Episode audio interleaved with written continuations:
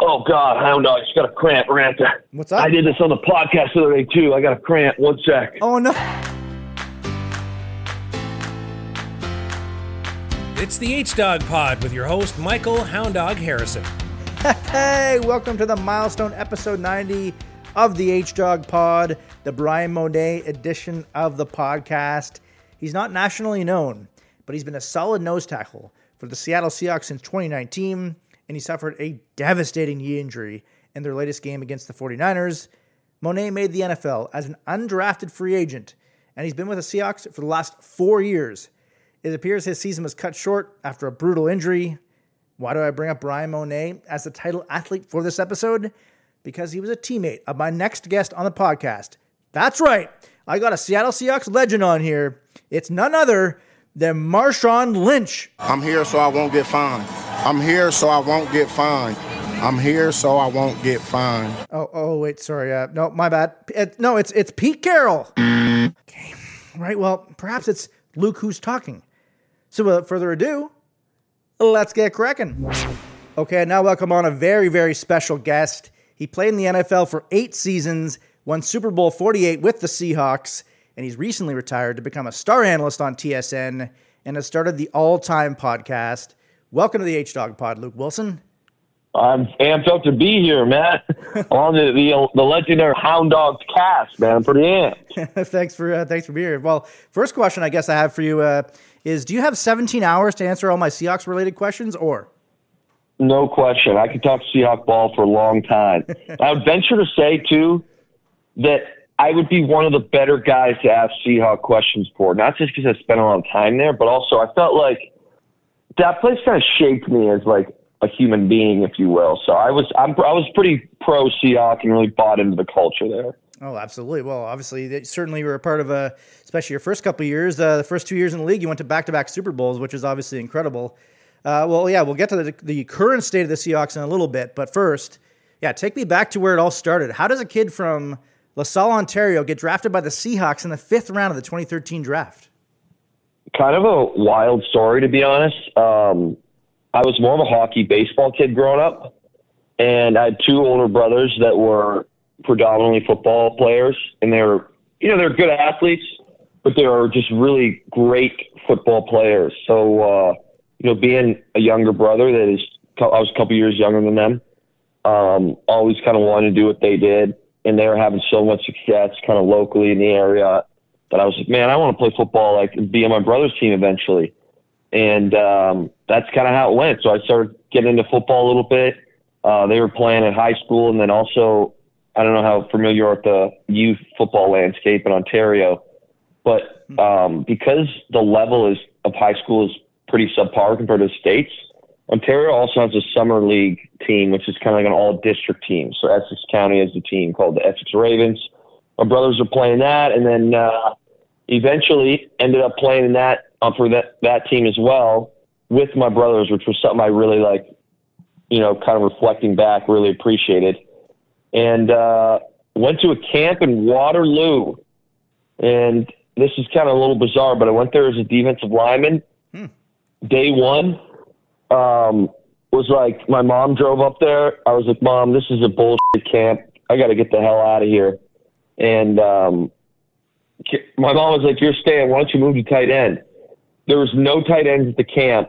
So the next day, switched to uh, tight end. They put me with the O lineman. And midway through the second day of camp, uh, a Rice University offensive line coach showed up. Wow. And that's kind of how it all began, man. Sent some film out. They really liked the summer league film from Ontario. When I was like getting recruited, they were like, "Hey, like we see you doing well in the high school league, but it's tough for us to kind of tell because it's so trash." But the summer league is a legitimate, like there's some legit athletes out there, and um, that was that. And about a month and a half, two months later, had a full ride committed a couple months after that. I was down at uh, Rice University, and then that kind of led into the NFL. That's pretty crazy. And uh, so, how yeah, t- how was your experience in college at Rice? Uh, how was the team, and uh, how how long were you there for?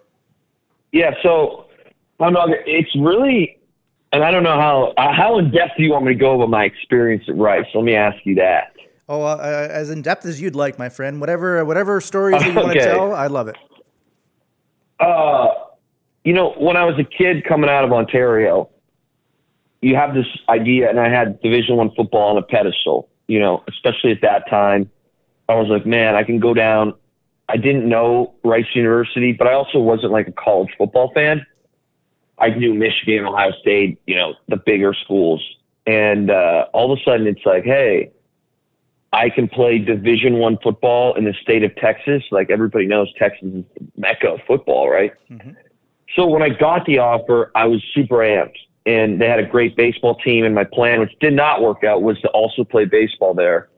And they had a they're a very academic school, so I'm like, wow, this is like the perfect fit for me, etc. But I was very naive, as was my I think my family, and we've kind of you know kind of laughed about it now because things worked out. But the college football recruiting scene is very strange. There's a lot of just shady business that goes down, um, and there's a lot of just I don't know if I'd call it white lies or misleading. Um, you know, you're selling a product, and that's where it's like to me. I went down there thinking like, hey, I'm gonna get down there, and I'm playing Division One ball in Texas. We're gonna be really good eventually. We're gonna build this program. Like I was buying everything they were selling. And when I got down there, that was not really the case. And again, things that I would have never thought about. Well, first and foremost, what kind of players are going to Rice University? I went there to play football, and schooling was the bonus. And I was always pretty decent in school, but like I didn't go to Rice for the idea of like they have a great, you know, engineering program, and I'm going to be an engineer. I didn't went to college not sure what I would major in. So the reason I'm saying that is from a mental standpoint, now all of a sudden you get this Canadian kid who's extremely raw and like whose goal is to go to the NFL, and you're surrounded by what would technically be like the seventh or eighth picks in the state of Texas. And what I mean by that is if you're a great, you know, the number one center in the state, let's say, this kid's the best center. He's going to go to at the at the time. This has changed since then. He's going to sign with the University of Texas you know, and the number two guy is probably going to sign with Texas A&M. And again, there's obviously A&M can, depending on snag the number one guy, but you get what I'm saying. And then the number three guy is probably going to go to TCU. And then the number four guy is probably going to go to Baylor. And then the number five guy is probably going to go to SMU, you know, and then all of a sudden it's everybody else. And even I said eighth, it might have been lower than that. You know, you think of uh, North Texas is a good Division One team. The time we played them, they weren't, but right now they're okay. You think of I said SMU, TCU's up there, Baylor. We mentioned all those, but you also got UTSA. You know, University of Texas at El Paso is another one that is up there. I'm trying to go down the list here of like small Division One, not Division Two, Division One schools in Texas. And now you also eliminate a large part of the athletes because they're not academically eligible to get into Rice.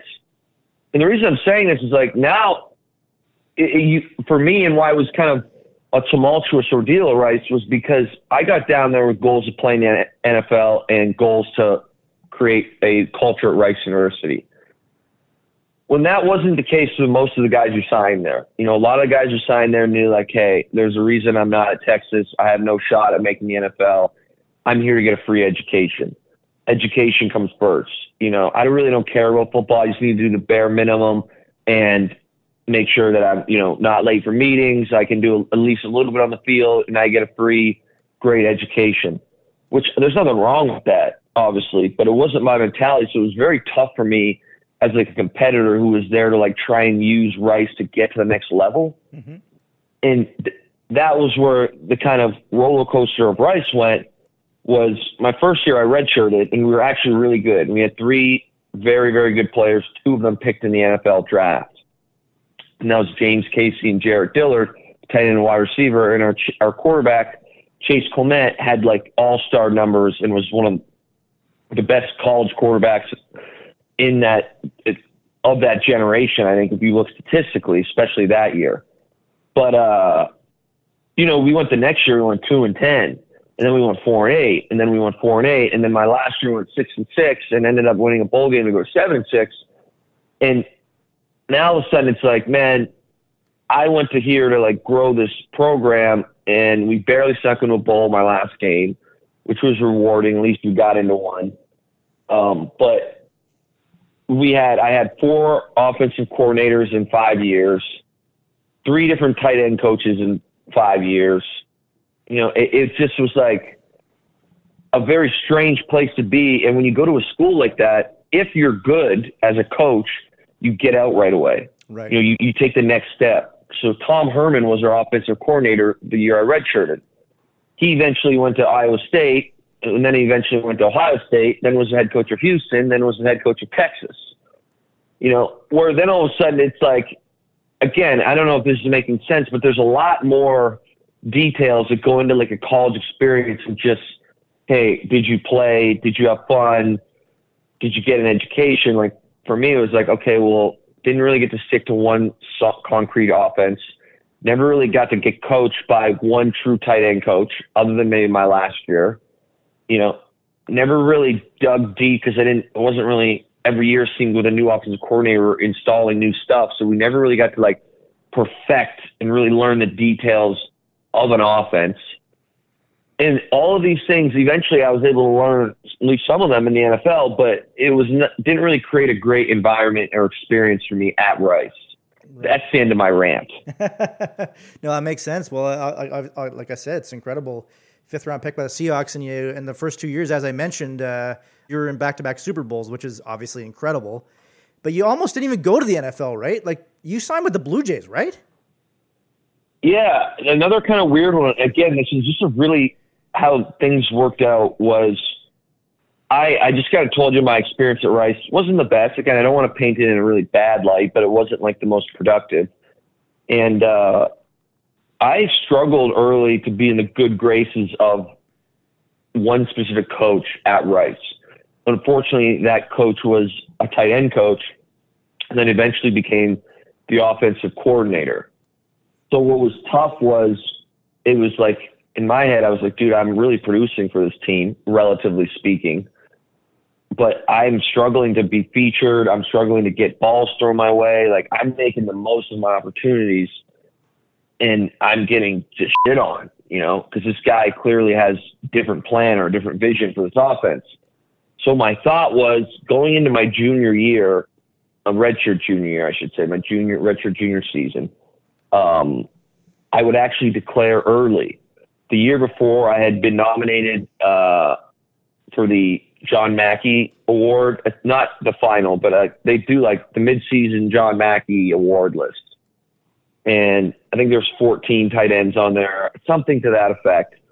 And I was on there, and I was like, "Holy smokes! Like this is best 14 tight ends in the NFL." So then my thought, I'm a pretty positive thinker, was okay. Now I'm a year older, year smarter. I'm going to try and be a John Mackey finalist this year. Whether I think it was three or four guys become finalists. So I was a preseason John Mackey guy. Started the season out. Uh, Vance McDonald, who was a, ended up being a second round pick, played seven years in the NFL. I want to say, um, and was a good friend of mine. Also went to Rice, but that year they had moved him to slot receiver. So Vance was and me were no longer going to kind of compete for the same playing spot. We were both me on the field at the same time. So I'm thinking like, hey, I'm going to get a lot of balls this year. Things are going to go real well, et cetera, et cetera. And that's exactly how the season started, so to speak. Um, I was playing a bunch, catching some balls, uh, and then I missed the last five games with a high ankle injury. It was I came back, so it says I played, but I came back from the high ankle injury and re-injured the exact same ankle, which pretty much shut me down. And if I was playing. It was injected with freezing liquids, and I was like used for two or three snaps a game. Um, so now I was kind of stuck where I was like, shit, like I can't really declare, even though I was on the Mackey list, like the 14th best tight end in the nation who just missed five games and went to Rice University is not getting picked. Mm-hmm. Um, so how the baseball thing played into it and what my thought process was was if I I'd gotten a call from uh, a Blue Jay scout, had a little workout up there, hit a, did, had a decent batting practice session. And they're like, dude, we really want you to come down, sign a contract, and go to extended spring. And my thought was, okay, I'm going to enter the draft. And then if the draft doesn't work out, I'll go play minor league baseball. And hopefully that'll work out. Well, I didn't enter the draft because of the injury mm-hmm. and the lack of production, which then added to the kind of question I'm going to do with baseball. So what I did that that we got about six weeks off usually, maybe five between uh, fall exams, I guess, or spring exams, I should say. Sorry, and summer school because you had to be in summer school because then you could train with the team. So we talked to the Blue Jays and we kind of struck a little small bargain where it was like, okay, you're going to come down for four weeks, um, potentially six, and see how you like playing playing minor league baseball, and then go back to college. Um, and that was the deal. Everything worked out fine. Went down to extended spring in Dunedin, Florida, and left after three and a half weeks. That was trash, man. What a terrible lifestyle, oh, dog. I'm telling you, bro, that was terrible. Just like the uh, the minor leagues, just uh, like just yeah. I guess it wasn't uh, wasn't great conditions or whatever. Or? You know, it was tough because I had been kind of ingrained in like the football, college football atmosphere, which is a bit of like dictatorship, like work really hard, you know, very like longer days because you have class to go to. So you're up early in the weight room working out. You go to class all day. You come back to the facility. You watch film. You practice. You might watch a little more film, etc.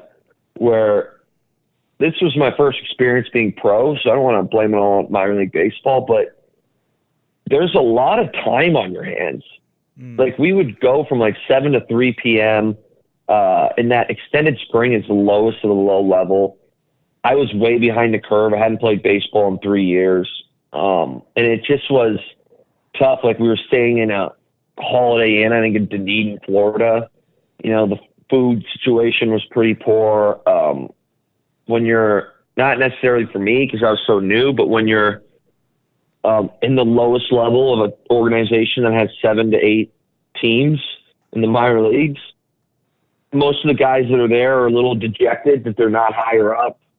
So it was a tough, like, mental battle for me to kind of like be myself in that situation. Uh, makes sense for sure. Absolutely. Well, obviously, yeah. Let's fast forward to when you did make the NFL in your Seahawks career. I'm obviously, obviously very excited to talk about that. That first season, you won the Super Bowl. How is it to like you enter the te- the team and you have all these uh, you know, very much ascending players, and eventually they will be Hall of Famers. Playing with the Legion, Legion of Boom, playing with Russell Wilson, Marshawn Lynch, like, like you must have just been like, "This is insane! This is so awesome." Yeah, it was really surreal. Again, so my last year, I wasn't really sure. Didn't go well statistically at Rice. Uh, I had a very good pro day, which really kind of set me on the path of being drafted.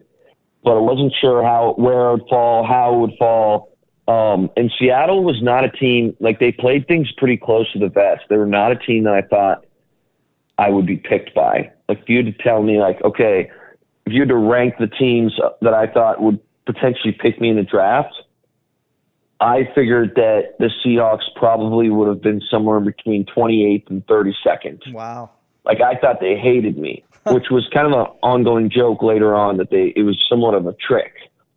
Um, so I did do a workout for them, but I was with two other tight ends, Vance McDonald and another Rice tight end named Taylor Cook, who was a quarterback in Miami that transferred to Rice, and we eventually moved into tight end. He was a very, very talented athlete. And uh, the Rice tight end coach, who's now a very good friend of mine, was just a real, was just a dick to me the whole time. The whole time during this workout, he was just kind of like saying things, very bad attitude towards me, and I'm like, damn, like I don't know what I did to piss this guy off, but very strange. Um, so again, fast forward, um, I get picked. I'm in LaSalle, Ontario. I get the call from John Schneider and Pete Carroll. All my buddies are there, my family's there, and they're like, "Hey, dude, like rookie camps next weekend." And I'm like, "Shit, it looks like I'm going to Seattle next weekend." And you get to Seattle, and they're a first class organization and it's just very like the first weekend is just rookies. There's vets aren't even in the building.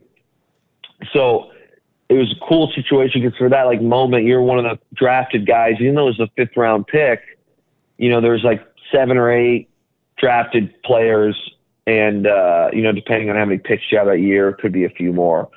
But for the rookie mini camp, you have probably another seven to eight free agents, and then you have another, you know, twenty or so, maybe more, thirty tryout players because you need enough people to you know fill the field up. You're sitting there, and uh, again, we're, we're we go in the facility. It's just rookies. There's tryout guys, because you're a drafted guy, you kind of have that moment where you're like, okay, like this weekend, you might be the big man on campus. Rookie mini camp ends, and then the Monday or the Tuesday, depending on the schedule, you go into your OTAs with the team, and I, that was like a very surreal moment where I'm like, dude, like you spent the last year at Rice University. This is ended the season ended in January because we to bowl that game, or end of December, I should say. January and February, you're just grinding, trying to make you know as best time as you can for pro day. March pro day comes around. April you get drafted. Like it's not a crazy timeline from being at Rice University, and all of a sudden I'm walking on the field wearing the same jersey and on the same team as Richard Sherman, Bobby Wagner, KJ Wright, the GOAT Kam Chancellor, Earl Thomas. and I'm like, holy smokes, man. Like, I better, you know, and you, you say to yourself as an athlete, like, okay, you're a little starstruck for a sec, but you get over it very quick. You know, I remember day one, Russ was like, let's feel your hands, man. We're just playing catch. And I'm like, you know, Russ is only a second year guy, but even in his rookie campaign, like he was a household name if you like football. I'm like, dude, I'm catching balls from Russ Wilson right now. Like he's checking out my hands. It was a cool moment for me. He engineered a crazy comeback against Atlanta in his rookie year. Russell Wilson just fell a little bit short, but then going into your first year, his second year, of course, that's when uh, Seattle won the Super Bowl against Denver. A game, by the way, that I feel doesn't get like I guess because a lot of casual fans who don't care about Denver or Seattle were kind of like bored by that Super Bowl because it wasn't close. But like it's so funny because obviously what happened the next year in the Super Bowl for Seattle, a lot of people don't even like weirdly even talk about that the fact that the, you guys smashed and in his prime Peyton Manning 43 to 8 uh, in that game, which was absolutely incredible. Uh, how'd you uh, celebrate that Super Bowl victory? Well, there's I celebrated a lot of different ways. I would say um, that night it was kind of cool. Like you have your own hotel, you're there all week, etc. Like the team does, um, and they rented out the ballroom and kind of Seattle music icon uh, Macklemore came and sang a couple songs. So it was kind of like a private concert in a way. So that was pretty surreal. Uh, you know, for me, that Super Bowl and winning that, like the moments that really were exciting for me were after the game, kind of being able to share that with my family members. You know, um, they had kind of been through the ups and downs at Rice. Um, you know, been through the ups and downs even of a rookie season in the NFL. And to be able to share, especially my mom and dad, like that moment with them afterwards, I should say. I mean, it's just surreal. Like, it's kind of a pinch yourself moment. Like, holy shit, like, we won. We're the greatest football team on planet Earth. Mm-hmm. Um, and again, playing Peyton Manning, like you said, and playing the Broncos, I believe they were like historically one of the best offenses or of all time, or potentially the best offense of all time. Yep. And to win the game how we did was not actually surprising, but it was very uh, reaffirming of our and our beliefs is like a who we were as a team. You know, I, I tell a story all the time that the Saturday before the Super Bowl, um, after meetings, I was in the lobby because parents and family members are not allowed on the team floors. So I'm in the lobby sitting with mom and dad. I can tell my dad's length. It's like, holy smokes, like Super Bowl tomorrow. And I'm like, yeah, I'm like, you know what, dad? I'm like, I really think we're going to blow this team out of the water tomorrow. And he looked at me and was like, dude, are you nuts? Because they were, I believe the Broncos were favorites. Yep. Everyone, all they talked to was Peyton Manning and this offense and Peyton Manning and, you know, every weapon he had around him, et cetera, et cetera. And I said to him, like, dude, again, I wasn't an expert at the time. I don't know if I'm an expert now, but I watch a lot of film. You know, as an NFL player, you spend a lot of time watching film, and you get a pretty good feel for your team and what are good matchups and what are somewhat bad matchups. And I was like, Dad, I understand this offense is what it is, but my opinion, I'm like the Super Bowl was played last week. or two weeks ago against the Niners. I'm like, we're to come out and but like boat race this team. I'm like, we would have to play very, very bad in order for them to score a lot of points, and I don't see that happening. And you know, lo and behold, that's what happened. he he says to me after he's like, "How the hell did you know that?" I was like, "Well, at the time, Peyton Manning obviously came off an incredible year, but I don't think he was doing it because of his physical abilities. You know, this I believe was post the neck surgery. Um, does that sound factually correct? I think it was post the neck surgery. Maybe the neck surgery happened Don't definitely um, definitely post for sure. Yep. post. So he didn't really have a crazy strong arm, but what he had was one of arguably the greatest football minds of all time. You know, especially playing that position, his decision making, his experience. You know, I have a feeling that he was calling a lot of the plays, or at least involved in the install. So the scheme they were running was phenomenal. The guys are very, very talented around him, but they were very good at running the scheme Peyton wanted.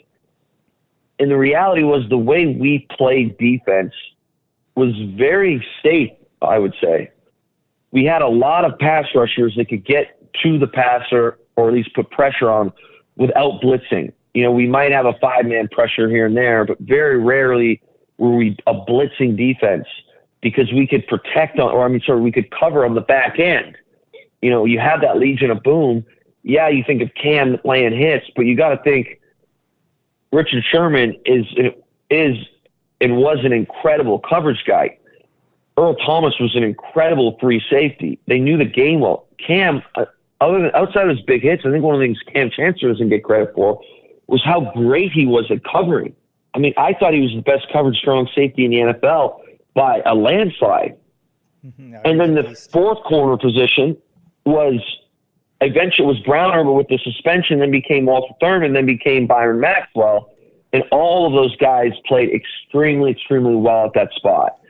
And they all got paid when they left Seattle. You know, you think of, but the reason I'm saying this was when you sit in cover three and you kind of like roll out, like, hey, this is what we do, try and beat us, it was tough to really scheme us up defensively. If you're going to beat us, you really had to rely on your skill players to run very good routes and or your quarterback to have an extremely strong arm and be able to fit it into very, very tight windows.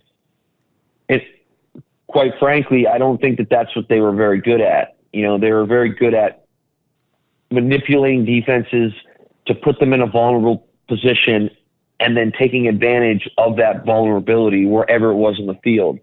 When we came out and again just kind of played somewhat of a we call it now the league calls it Seattle three, but our style of coverage, we were never really in vulnerable positions. We encourage your skill guys to beat us. And I didn't think that Denver had the ability to do that with some of the guys I just named.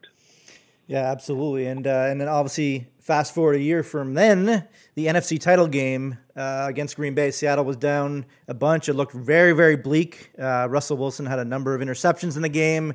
Seemed like all was lost. Obviously, an, an amazing comeback uh, with the you know uh, um, onside kick recovery and then the touchdown to Jermaine Kearse in overtime. Uh, talk about your two point conversion, uh, which was just electric Russell Wilson, and then you made an awesome catch. Yeah, that was another strange game because going into it, I think we felt some sort of, uh, you know, how should I say this? I don't want to say like invincible, but we felt like we were a team of destiny again. And that's why the whole um, season was tough. You know, you think of it, and we started that season relatively poorly. We the year before we had started eleven and one, ended 13-3, got the one seed, won the Super Bowl. You know, and then all of a sudden it's like we started that next year. At one point we were three and three. Hmm. You know, six games into the year, you're three and three with a division loss. I believe it was to St. Louis. You know, now L.A. Rams, and then you're like, holy smokes! Like, how did this happen? And then we rolled. You know, uh, from there, I believe in the last uh, what eight games, we went seven and one. I think we lost. The only game was at Kansas City, and it was a tight one where we made a few mistakes, and uh, Jamaal Charles went off on us. So I think we were six and four or six and three going into that, and then ended up winning the last six in a row. Does that that, and we went 12 and four. I'm pretty sure I'm on with this. Yep, that sounds, uh, sounds And- right. What was fun was like now we get on this crazy win streaks, late games in the year we really needed to win. We got the job done. We go into the first round. We get the number one seed. We go in the first round. We or after the wild card round, our first round. We really play Carolina well. That was a very good team. Next year, this Carolina team obviously went to the Super Bowl, and we handled our business the way we wanted to win. We won exactly that way. Fourth quarter, wear the team down, and then blow this bad boy open, so to speak. And uh, that's how it went down. So we were feeling pretty good about that. And we played Green Bay, and we're like, hey, we got Green Bay at home. We respect them, but like we can beat the team. And to be down there with, you know, I, I don't know, four minutes left and be down 19 to seven, it's like, holy shit, dude, like we might lose. And then it's like all of a sudden there's just a little glimmer of hope. And I think that's one of the best things Pete Carroll does is, you know, always have positive, kind of always believe. There's always a little bit of hope. And it was like, boom, we get the ball back. We start marching down the field. And now it's 19 14. And we're sitting there and we're like, yo, we're going to get this onside kick.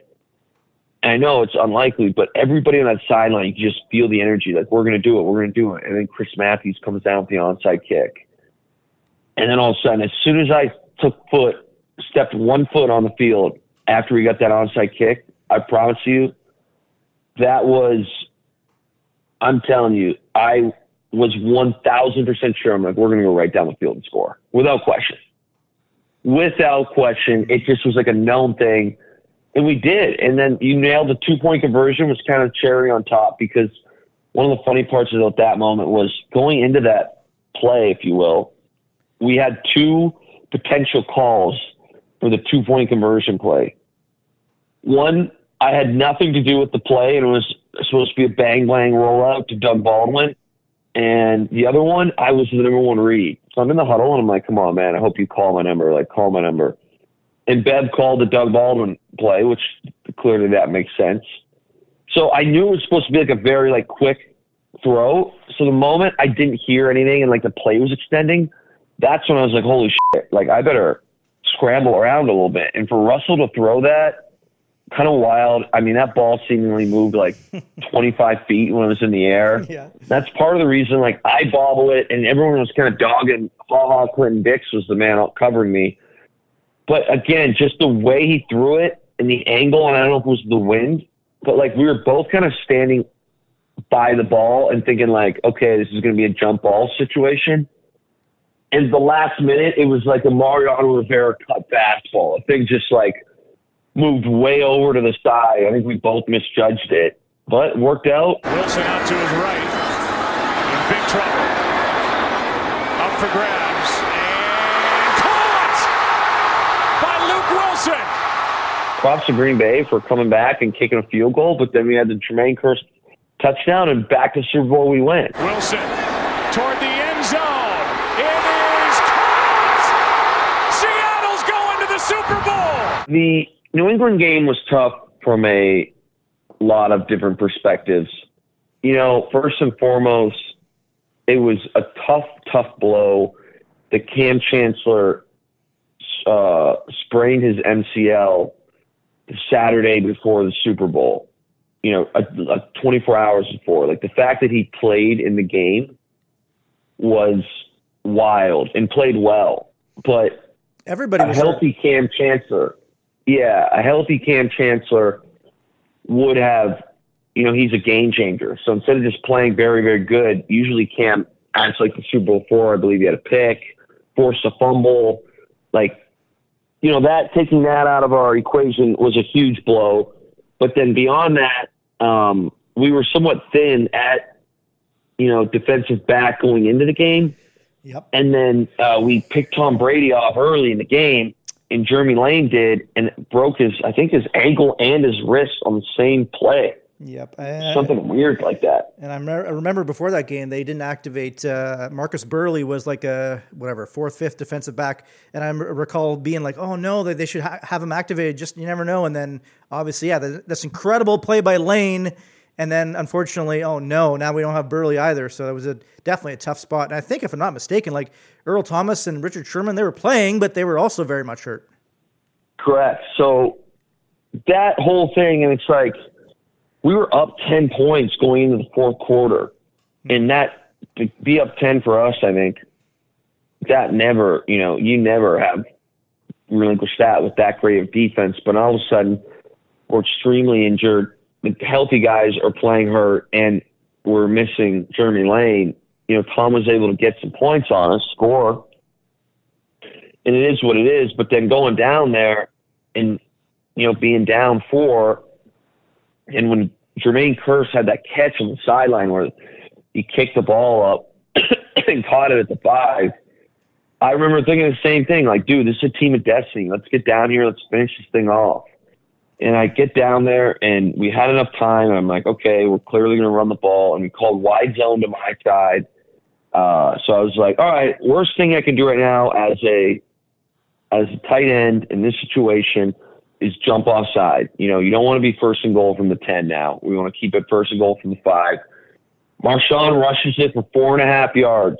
You know, we were down at the half yard line. I remember when he, I believe it was, uh, who were their middle linebacker? Was it Spikes? I can't remember. Hightower, or somebody. Yeah, Dont'a It was like a shoestring tackle on Marshawn.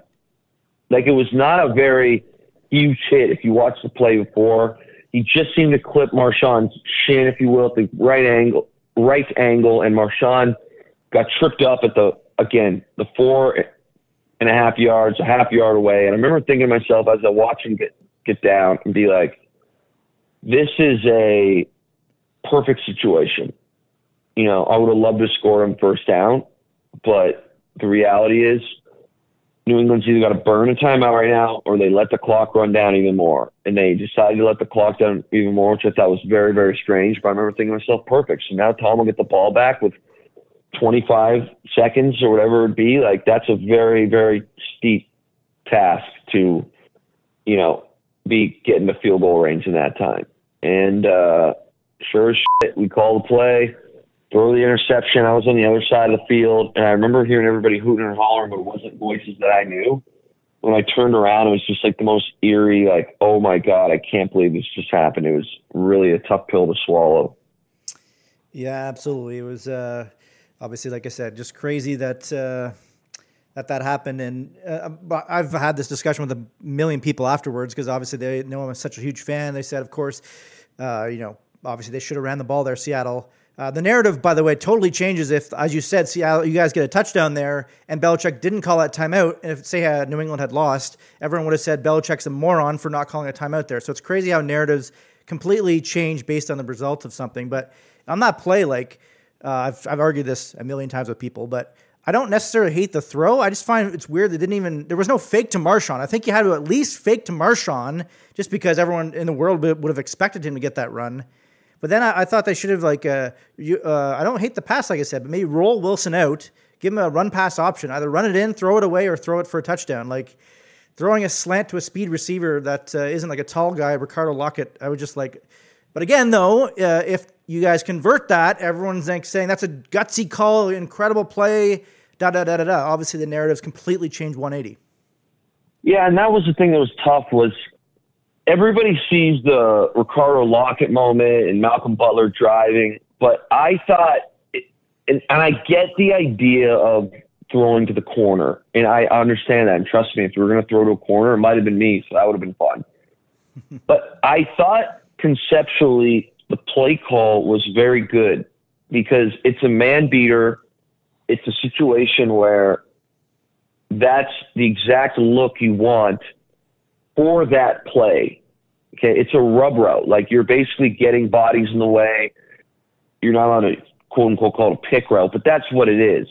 The issue that what, happened if you watch the play again was that Brandon Browner is one of the best press corners in the NFL time. That's where I didn't love the call for that situation. Was Browner is on Jermaine Kearse, which and gave Jermaine a hard time getting off the line. It was tough for Jermaine, it's Jermaine's not even really running a route. So it, Jermaine is had great releases, but it's like where is he releasing to? He's got to release to kind of pick Malcolm Butler. So it really limits Jermaine in this sense. And then he gets jammed and there's no real rub. And let's not take away that Malcolm Butler made a phenomenal play. Hell of a play. But again, like if you're going to run that route, you don't really want to have Kearse versus Brandon Browner. Like that would have been something where it's unfortunate, but it's like, hey, in this again, I say this, but it's like this probably would have then tipped it off so they could quote unquote trade it off. but you'd like a tight end or a bigger body to, you know, be able to run that rub route of things, if that makes sense. Absolutely, for sure. Yeah, that's uh, that's that's obviously that's a rough uh, rough one to lose for sure. And we touched on Pete Carroll a little bit. Uh, obviously, heartbreak after that Super Bowl in that locker room. Like, what was uh, obviously, obviously despondent the whole locker room after that. But what did he say, or, or what did the, some of the veteran leaders you? What did you guys say after a loss like that? They're just I can't even imagine there'd be any any words for that. Uh, it was very very tough. That there, you kind of nailed it. Like, what do you say? I, I, don't know. Like it, what there wasn't a ton said in the locker room. It was a lot of apologies. It was a lot of what just happened. There's a lot of anger. I mean, you get the NFL season is so long when you're playing. You know, it might not feel long to fans, but every day you're in there and every practice is, especially in Pete's atmosphere, but every practice is intense.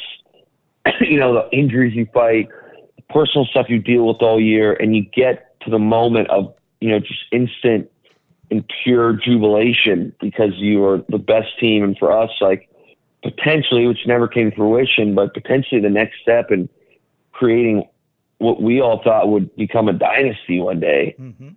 And you're six inches away and you have a very good offensive line and you have the best running back, let alone power running back in the NFL, literally a generational talent, and you don't give him the ball, I mean, what are you supposed to say? I don't know. I mean, there, there's literally nothing to say mm-hmm. other than this really, I mean, I'll, I'll spare you the profanity, but this really sucks. Yeah, I could uh, totally understand that. Absolutely. Uh, well, Pete Carroll, obviously, uh, you've talked glowingly about him on the uh, SC with Jay Onrait show. Uh, now that you're an analyst on TSN, uh, just w- some what are some of the qualities that Pete Carroll possesses that uh, you know the players love that guy so much and they uh, basically run through a, a, brick wall for him? You know, there's a lot. There's a lot with Pete. I think one of the big things is that Pete really allows each player to be an individual. You know, he believes you can win with a group of individuals that are still fighting collectively, you know, for the greater good, if you will. A lot of NFL coaches were very like, hey, let's um, you know, let's fall in line here. It's a very dictatorship, if you will, where Pete was the polar opposite of that. Let's kind of embrace everybody's differences. Let's embrace kind of everybody's different walk of life, but on game day, let's put all those differences aside and come out and smash everybody's head. And we were doing that. It was fun. And it was, you know, you kind of got a little bit of freedom as a player to be a little different, you know, have a little personality. And it really created a fun atmosphere to play in. And he really encouraged like people to grow and, you know, really push the boundaries of their own, you know, mental limitations. And I think that's why a lot of people really respect Pete and why you'll consistently see Seattle teams like this year that are probably outperforming what everybody thought. You know, nobody thought the Seattle team this year.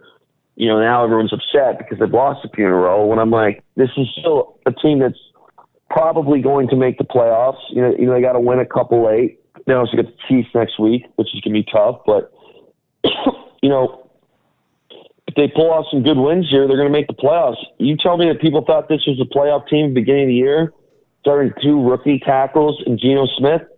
When you have Pete and that kind of motivation, you'll just always have a good shot, in my opinion, to win games.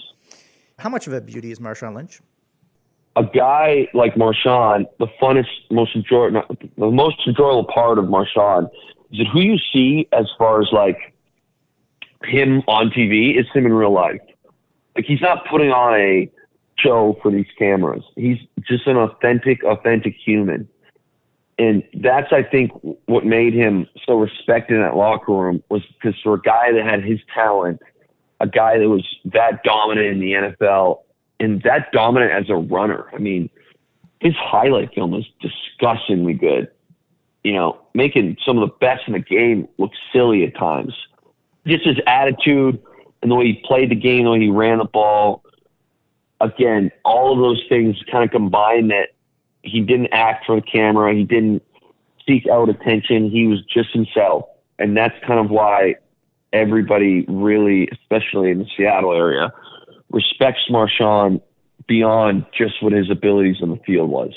Any other teammates uh, that or funny stories that, uh, of characters uh, on that team?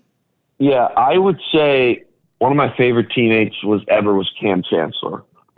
Um, I just thought that Kam, both on the field, was incredible. I think that he was still undervalued. I mean, obviously he was an All Pro guy, Pro Bowls, etc. But I didn't really think that outside of Seattle, the general public really understood how great this guy was because this might sound nuts, but his big hits took away from what he was doing defensively. Right. Not actually, I'm saying perception wise. People didn't realize this man, one, could catch the ball, pick the ball off. Two, was consistently shutting down whoever he was put on.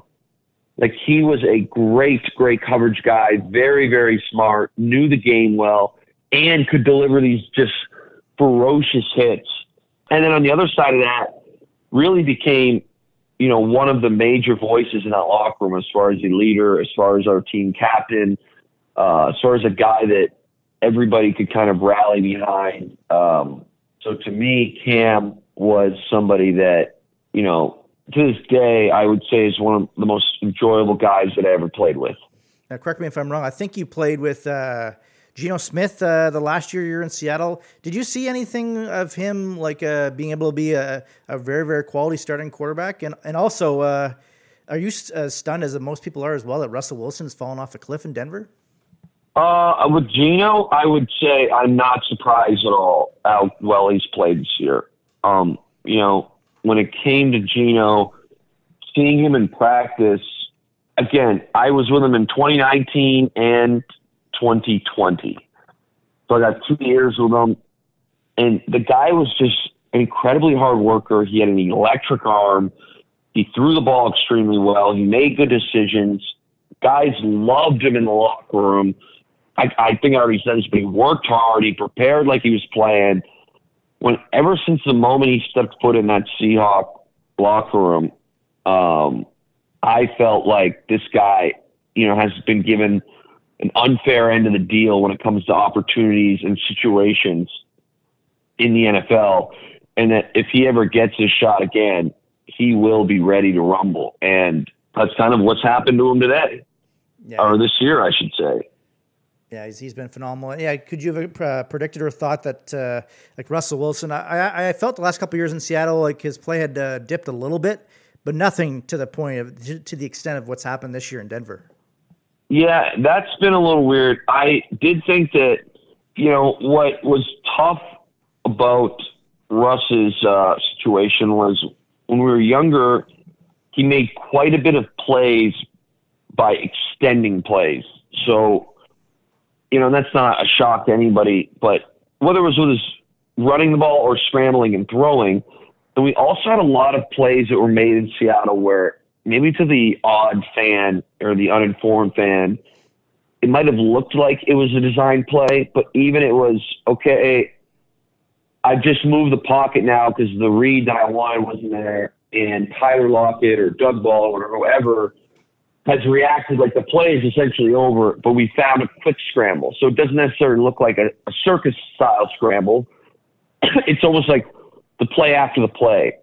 So to put, you know, and that developed over years and years in Seattle, you know, and for him to go to a new team with his style of play is very hard to implement right away. And then the next thing I would say is it's not helping right now is their run game is very, very bad and he's always had at least some threat of a run game and usually a pretty good one to kind of play off. So a lot of the deep shots, you know, you have a decent run game. You're not seeing a ton of two high safeties because teams are worried they'll run the ball on you. And that's not the situation in Denver. Their run game is bad. And then finally, speaking of scrambling, extending plays, I don't think he's fully healthy right now. I'm not trying to make excuses for us, mm-hmm. but he's not, he's clearly not running like he was in the past. And I'm not saying he can't anymore. I mean, the jury's still out, but that really limits a big part of his game, which he was absolutely dynamic at.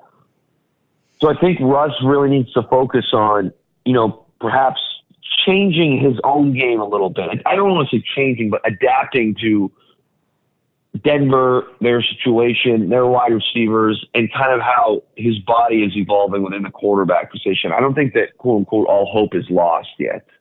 I, I agree with if that. You're a Broncos fan. I agree with that. I think uh, I always figured as he aged, obviously he wouldn't have the, the wheels that he had when he was ten years younger, and so his game would dip a little bit. But I figure a full off season with Denver there they'll figure things out. He's too much of a professional to. to I am maybe I'm wrong, but I, just don't see this happening again next year. But uh, for this year, of course, I love it because uh, we touched on the, the fact that as of now, uh, Seattle has the second overall pick uh, from the Denver Broncos in that trade. No one would have thought that, obviously. Uh, if you're Seattle, Geno Smith is a free agent, so that this is a sort of a sticky situation.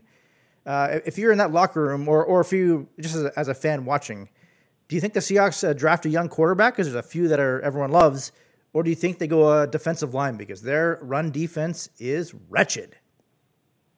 I would highly suggest them going defensive line. I'm not sure why you would even consider like a quarterback. I mean, I get potentially the idea that um, you know, I get the idea that maybe you want to free up some cap space, you try and go with a young, a young quarterback.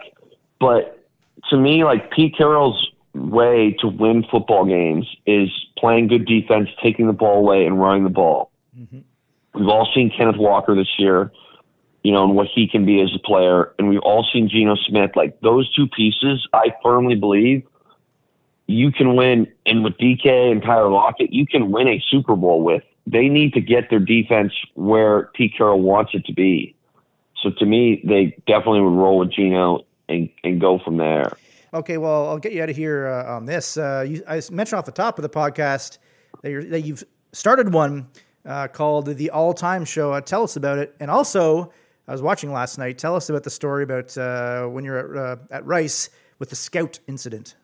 Yeah, so I since being to TSN, I've met a ton of great folks, just like yourself. And one of the guys you really gelled with is Luke Bellis, who's a web producer at the moment, but I think quite a bit more. He's very fun for me to bounce ideas back and forth, and I think we have a great banter.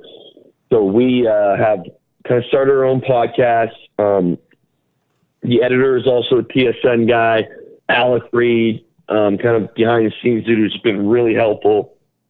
And it's been a lot of fun. Again, kind of just getting into space and talking about some of the more uh, comedic stories, like you said. And one of them was at Rice, we were not a very great football team, as I mentioned at the beginning of this podcast. But later on, in uh, I think this might have been my red shirt junior season. Um, don't quote me on that one. It might have been red shirt sophomore. Who knows?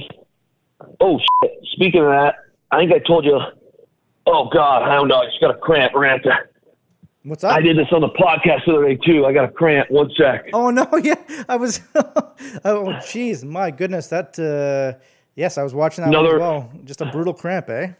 Dude, I've been doing a bunch of cycling bullshit. I don't think I'm like used to right. some of the exercises that I'm doing. And my fucking god, right now, Jesus. Okay, just give me a sec here. Holy smokes, fucking leg is on fire right now. Okay, so we'll get back to the Bayou Bucket story. So that yeah, we had a funny moment.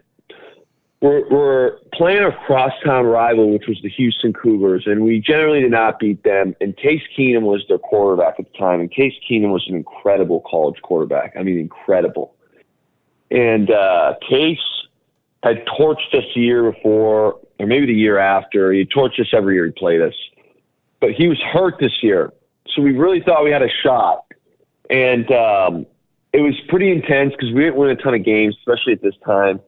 And we're playing Houston, we're like, guys, like a backup quarterback saying we can win what we we call it the Bayou bucket. Again, Case Keenum's out. We think we got a shot. Like we were pretty tense. So our coach, as a joke, Rice Stadium uh, hosted a one of the early Super Bowls, very early Super Bowls. So it's a big stadium, and we had this old school press box. Like I think they might have redone it. I'm not sure, but it was super high up, the very top of the upper deck. And because it was kind of an older stadium, it was very hard to see into the press box. And we're going, we're all out to practice again. It's a bit intense because we think we might actually win the Bayou Bucket this year. And uh, our coach goes, "Hey, somebody's spying on our practice." And he looks up and he's pointing this thing out, and there's just a little, you can see a little hat, like a little red head. Sorry, a little head with a hat on it. It's a red hat sitting like just peeking above this window. We can barely see it. And he's like, calls our strength coach. He's like, go check that out. Make sure it's not a person. so our strength coach goes up there, and, and our coach is making a big deal. He's like, I think that's a person. And uh, we go up, and sure, shit, we're all watching. And we're like, God, everyone's betting. Is that a person? Like, yeah, dude, is that a spy? Like, is that a, is that a, is that a cougar? Like, red was the Houston Cougars color, obviously. And all of a sudden, coach gets up there, and this human being pops up, like, in sheer panic and starts, like, juking our strength coach like he's trying to sprint away from him. And then they start, like, wrestling a little bit. And then this guy, like, evades, and we're all going nuts. We're like, oh, my God, this is crazy our, our guy evades our strength coach and they get to the door and he goes like open the door but our strength coach is close enough where he like grabs him again. And then like between where the door was and where the stands were there's like a little blind spot where we couldn't see. So then all of a sudden they get out to the stands area and our strength coach picks this dude up and throws him over the ledge. So we all went from like Oh, I mean, it's probably two to three hundred feet downhill. Oh, jeez. You know? So we're all like going nuts, like get him, get him, and all of a sudden, like, holy shit, do we just witness like somebody die? Oh, Like, what God. the hell? Turns out the whole thing was a prank. The guy who was the actual person running away laid on the ground, and they had a dummy with a red hat on right outside the door, laying down that we couldn't see. So our strength coach picked the dummy up and threw the dummy over the ledge. yeah, that really loosened the atmosphere up pretty quickly. Oh man, that was awesome. Yes, I uh, just one of the fa- fantastic stories you hear on the uh, all-time podcast. That's uh, that is an all-time uh, all-timer. Uh, absolutely, I love that one so much. Uh, I know uh, recently you won a FanDuel uh, same game parlay. I know you're trying to take down FanDuel. What was that same game parlay? Yeah, so the goal with the parlay is that I'm not a, a big bet money guy. Like I, I, some people really love to go in and, and just hammer some big numbers, and, and more power to them. But that's kind of not why I gamble. For me, it's more of a fun thing. And we try and thread the needle a little bit. So we enjoy the parlays. I always like some home run hitters, but for the app, my goal is to basically try and create, you know, what we call on the podcast as singles, meaning like they're not home runs, they're not doubles. They're, you know, it's tough to hit them, but if you they pay decent, you know, you gotta go one for three, and with a single in the MLB, you're happy. Mm-hmm. So we don't want to go one for three now. I'll tell you that much. But the idea is it's usually three to four legs. I like to keep it somewhere between four and twelve to one, based on the game and how much of a feel I have for it. But my thought is like, you know, if we can go and get an army kind of betting these parlays, and on our end of the all-time podcast, we can get, you know, enough hitters. Now all of a sudden we have, I think the last bet that we just hit, which was a four-legger, paid a little over five to one. We had 1,200 people bet it. Oh wow, So I don't know how much each player is betting it, but like just for math's sake, correct me if I'm wrong, you know, dog, but 1,200 people. Let's say the average bet was 10 bucks. You know, that's 12,000 bucks, correct? Hmm, sounds. And Yep. it was f- five to one. That's 60 grand. You know, we just smacked FanDuel for 60 grand. So that's kind of my thing is like, let's try and take down FanDuel as a unit. Well, I know this, there's some uh, betting books my buddies have been telling me he was too good in his betting that they actually shut down his account for a few months, which is like, come on, man, are you kidding me? So obviously, it would be a good problem to have. Unfortunately, I don't have that problem, but uh, he had that problem. Yeah, he wasn't able to use his account for a few months because he was too good at betting. So hopefully, the point I'm making is that you get to that point where FanDuel says, you know what, this Luke Willson uh, guy, we don't like him. He's uh, he's taking too much money off us. I, that would make my day right there. I'll tell you that much.